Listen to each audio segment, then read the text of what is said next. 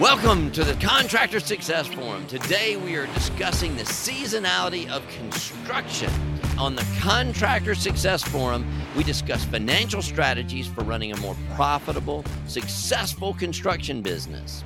And check out our show notes. That's where you can get good information and share our shows and go to contractorsuccessforum.com to see whatever the latest great things about this show. We can be changing that even when you listen to this show a year down the road or two years down the road. So go check out the show notes. And today we have our three long term construction industry professionals. We have Stephen Brown, a construction bond agent with McDaniel Whitley Bonding and Insurance Agency with over 30 years of experience underwriting and placing bonds for you as contractors. And Wade Carpenter with Carpenter and Company CPAs helping contractors nationwide to become permanently profitable for over 30 years. And I am Rob Williams, your profit strategist with Iron Gate Entrepreneurial Support Systems, driving profit in your businesses with decades of vertical integration as a contractor, a manufacturer, an aviator, financial strategist in the construction industry. Well, Wade, take it away on the seasonality of construction, and I bet you have got a quote for us today. Well, I do. There's a guy named Albert Camus that said, In the depths of winter, I finally learned that within me there is an invincible summer. And honestly, I don't know what he meant by that, but I know a lot of contractors struggle when they have seasonality. And when things are the worst, they wonder why they're in this business. So that's part of what we wanted to talk about today. Oh yeah. So you so say that again. I got depths of in the winter. depths of winter. I finally learned that within me there's an invincible summer. Interesting. So the seasonality of construction today and profit first and bonding and CPAs, man, that's right down our alley, isn't it? And I am wondering on you too, Stephen, in the bonding, does that make a difference for your bonds or the seasonality? Does that have anything to do with that? Or is it just all about us making sure we're planning ahead? Well, in the bond world, when we think about seasons, we think about whenever our contractor's fiscal year and financial statement is. If it's a December 31st, uh, as a lot of them are, we're worried in March, April, May. We don't have those statements yet. But yes, seasonality, it affects everything. We see so much frustration whenever it's raining around our office, we're all out of the office. So we know there's a chance we can catch that contractor in their office, and that's usually when we get the most calls as well. How does that affect these contractors? There's a a few different things, you know. Wade, what would you say of of how it's affecting these guys? Well, I mean, there are times that we have rain and snow. I mean, we don't have snow as much here in Atlanta, but you know. But if you have month, it, it's I mean, bad. Yeah. It shuts everything down even well, even an eighth of an inch. Yeah. but I mean, the guys that are working outside, the guys that are grading and doing concrete, the winter months are horrible for them in a lot a lot of trades. There are other things like I've got a general contractor that does a lot with schools, and they get a huge part of their work done between May and August when kids go back to school. And there's other things like, you know, depending on the type of work. I mean, you have landscaping, those guys are busy in the summer, but they may have nothing to do in the winter. And some of them pivot to something like snow removal. But here in Atlanta, we don't have that. Yeah. So what do those guys do? And then there's other things like people like that do multifamily, like apartments or things like that. If kids are going back to school, people are moving. So there, there are all kinds of seasons that affect what our contractors do. And it can be difficult when they have those low times right? So, you know, I'm thinking of things that made my seasons different. Clearly, we're all here in similar climates, sort of in the South. We don't have a lot of the tools like Stephen just referred to to make these jobs happen when we do have snow because we don't have those tools. So, for me, I think the volume came in, the amount of volume, eh, but it was also our margins. We did spend a lot of money prepping, doing extra prep or extra storage so we could try to keep the volume going during that. So I guess you can stay home or you can spend part of your margins to keep those going. One of the other things is we used to pour slabs well in advance. So we might have six months of slabs in, uh, maybe not six months, but three months. I guess if in the winter climates, they may do that a little bit more, but there's an expense to that and the erosion of your margins. We even had, we, we had tried to do this dome project where some people in some climates will actually put one of those dome tents. That's an extreme example of eroding your margin by having a big expense like that. But I'm kind of curious what you see in that, Wade, or is it even something that people pay attention to? Because I didn't think about it as margin. I thought of it of it as overhead to keep those jobs going, but I'm sure I eroded my margin. We just had Michelle Scribner come in on our podcast and talk about a roofing contractor that she had, and they do a lot of stuff during certain times of the year, but other times out there where she's at in California, it's too hot to get on a roof, and you know those rainy times. But her contractor had a serious problem. They would do stuff all the way through the year, but then in this low time, they had zero revenue coming in. Mm. And how do we address that? And that's where one thing I want to talk. About. Okay, great. So, so we got the margins. It's just, I think, being aware and being careful that we do it and really thinking about doing that. Or could we shift to a different segment, like like Christmas lights? I think the guy who lived next door to me, they actually own a a Christmas light company too. He's, he's got a seasonal business, so they store them in these warehouses. Then all of a sudden, out come all these giant Christmas decorations. So they get those crews working on that. So so you can do that.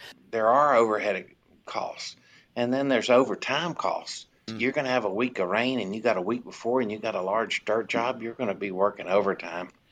You need to plan for that. I'll never forget once, I guess this was about 20 years ago, I came up with this product called rain insurance. I thought it was going to be great for contractors because we insured special events like Memphis in May and different festivals that if it would rain, you'd lose all your income. So I kind of developed a product for rain insurance for contractors, and I, I thought it was a great idea. It was kind of a little bit pricey, but one of my buddies uh, said, Stephen, did you know that you get rain days on federal contracts? And my head just dropped. What an idiot. But anyway, rain days are something that you have to allocate. Time is money, and anything that keeps you from getting the job done costs you money unless you're allocating for it. I thought Michelle had a uh, very good comment about having that fun. You call it a rainy day fun, but if you're a roofer that does a lot of roofing, you can't roof in the Northwest when it's snowing, eh, even remotely. That's one thing that you could say definitely shuts you out of work. And even interior contractors doing mostly interior work where it's not as big of a deal, they have to deal with the seasons of all the other trades for the project to come up out of the ground. So that affects them some degree. Yeah, we used to go to extremes to try to get a house, quote, dried in. How many could we get dried in? That one day, two days of winter. So if you're not putting every crew and every resource you've got to getting in some kind of, at least get it felted in, something covering that roof, you could lose months because you're not going to have many of those days to get it dried in because you may have a frozen roof for, for weeks and weeks and if you can get it dried in, then you can start doing all the the interiors. So that's a lot of extra crews. And it used to be we were just joking about how we used to use plywood and just put it all up to the thing with the price of lumber today. Oh my god, the the cost of doing these things to get through the mud. I'm actually not sure what they're using out there to get through the mud, but I doubt they're they probably pave it in gold before they put it in plywood out there this time of season. I've got a shed in my backyard I wrapped in that Tyvek, and it's just been a big advertisement for Home Depot for the last year because I, I got to get the siding up. Yeah, there's supposed to be siding on top of that. No, That's not supposed to last forever. Right. Hey, but you got dried in, man. And that, that's yeah. the key. So we were talking about what are some of these tools? We were talking about a drip account and a vault account. Wade, do you want to talk about those? And yeah, my definition, I know what I see them as two different things. I'm curious if we use the same terminology. Well, we probably don't use the same terminology, but I'm thinking about Michelle's problem with a roofer that has severe shortage of revenue at certain times of the year, and you're trying to keep people employed and, and make sure your rent's paid and those kind of things. From a profit first standpoint, here's the simple definition of how you address it. Basically, at a minimum, if you got three months of overhead you got to cover, look at reasonably what you got to cover, plus paying the owner, paying your taxes. Look at what that number is. Take that number, and that should be your minimum target. And after that, take what you expect to do for the revenue for the entire year and divide it by that minimum overhead you got to cover. So, say you do a million dollars a year, but you got to cover two hundred thousand dollars in three months when you're really low. You need to take twenty percent, and when things are really great, set up a, a brand new bank account, mm-hmm. and twenty percent comes in. It's nice when the cash is flowing, but you got to put that back, or it's not going to be there when you need it. So let me try to talk about that too. What I'm hearing you say is look at your whole year or, or if you have a couple of years to really study that. So when you're taking these percentages, if you take a percent of your real revenue after the materials and your subs, and you put that percent over there, I know when we analyze these on a quarterly basis, we're like, oh my gosh, I'm putting way too much into OPEX in the summer. It may look like your analysis is wrong, but you've really got to look at that for the year and don't go spend that OPEX or or maybe you put it in a vault. We can get specifically how to do that. But is if you're looking at the full year, you got to trust that and and maybe reanalyze it to make sure you're keeping that in there. It may be a large balance in the summer because you're planning for the winter. I know there's a tendency to say, well, wait a minute, we got all this money sitting over here. Let's lower our percent that we're allocating to that. But they look at it in a really small segment. You got to look at it and get your cycle long enough. Have you seen that? Is that true? Well, absolutely. I mean, when you put it all in that one big bank account in the summer, it's easy to spend it. And if you don't put it aside, it's not going to be there. And the little formula I gave you, it's it's tough to maybe start that way because you probably have some overhead you may need to cut. Right. Yeah. You may have to go through a season or two of analysis to get on these numbers, you know, to, to get them right. And, and then, probably maybe you can't do all of it up front. Maybe you can do 10%, but at least you got something put back mm-hmm. for those really tough months. Yeah.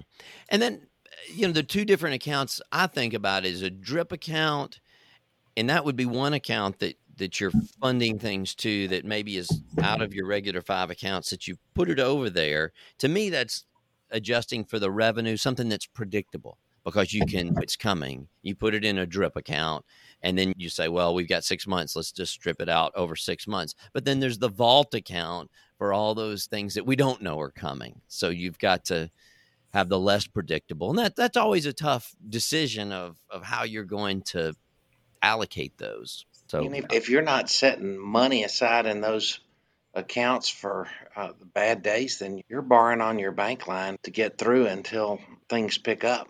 Then you're incurring a cost instead of not incurring a cost. So it's a great idea. Yeah. Try to even you, you out know, your cash flow that way. It is. And, and I think we're all kind of accustomed to what I'm calling a vault account. That's the rainy day fund. That's sort of our name. The drip is an unusual new thing to me. I never used that in the past where you can have, if you have something predictable, to pull it out. But let's also talk about what things you can do. We were just talking about seminars and education, and I was talking to somebody yesterday that said their seminar attendance is way down right now in the summer because of all the jobs. Everybody's out there working. So you can try to plan for a lot of your training in the winter and stuff too. Some of these things that may not interrupt your jobs. Uh, some things you want to have continually going on all year long. But I know we did a lot of training on these rainy winter days. You know, when people weren't at, at hunting camp. Well, that's the other thing you schedule. Schedule all these hunting camp vacations during those winter months. Well, that definitely helps, and you can look for alternative um, means to get some revenue. The classic example I gave is the landscaper that pivots to snow removal, but you know sometimes you can't do that. Mm-hmm. And I think back, you remember if you read Profit First, Mike Michalowicz talks about Ernie, his landscaping guy that started doing roofing and fixing chimneys and gutters. You can't be everything to everybody. And when you try to, to that one thing that will definitely kill your profit And sometimes it is better to just cut back Mhm. during those months, even though you, you may have some people you want to keep. Yeah. If you can't find a way to efficiently do that, sometimes it's a bad choice. Right. We had a cabinet shop that used to just close down. They would say, We're, I, I can't remember how long, but it seemed like a really long time. I know it made me nervous as a home builder. It's like, what if I need some cabinets, though? I don't know if I can plan ahead, basically. I, I don't know how much of it was voluntary on their point or how much of it was they knew their employees were gone for hunting season anyway. So. Hmm. But it just wasn't even worth it to open the doors. Maybe they had some billing people in. I don't think they even had that. I think they just shut it down. I think that's a good point, though, that you made, Wade, about setting up the landscaping and the uh, snow removal business, for example, to, to even out the hard times. People forget that the headache is uh, you want to be known to be the best of one thing or another. And the more you diversify that, it kind of takes away from that. Not to mention, if you have different companies involved, well, what are you going to do when it's not snowing? Borrow from the landscape company? Borrow from the snow removal company? Or are you just going to have your one company do it all? And then I don't know what you call yourself. Yeah, Jack That of all trades and right. and master of none, exactly.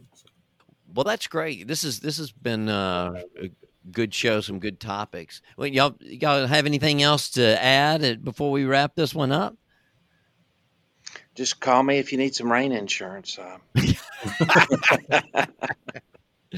Don't call me if you need some rain insurance. So call, or call me and I'll send you to Stephen. So, uh, well, this has been a great show, and uh, we're coming up on our 20 minutes. So uh, it was uh, good having you guys here today. And seasonality, it's really not that difficult to plan if you do it. The thing is, do it. So just do it. Just do it. So thanks for watching the Contractor Success Forum today. I'm Rob Williams with Iron Gate Entrepreneurial Support System. Again, I'm Stephen Brown, McDaniel Whitley Insurance. We uh, find solutions to your bonding problems. Give us a ring. I'm Wade Carpenter with Carpenter Company CPAs, and we help contractors nationwide to become permanently profitable. And you want to check us out at carpentercpas.com. all right. And this is the Contractor Success Forum.com. Thanks for watching. See ya.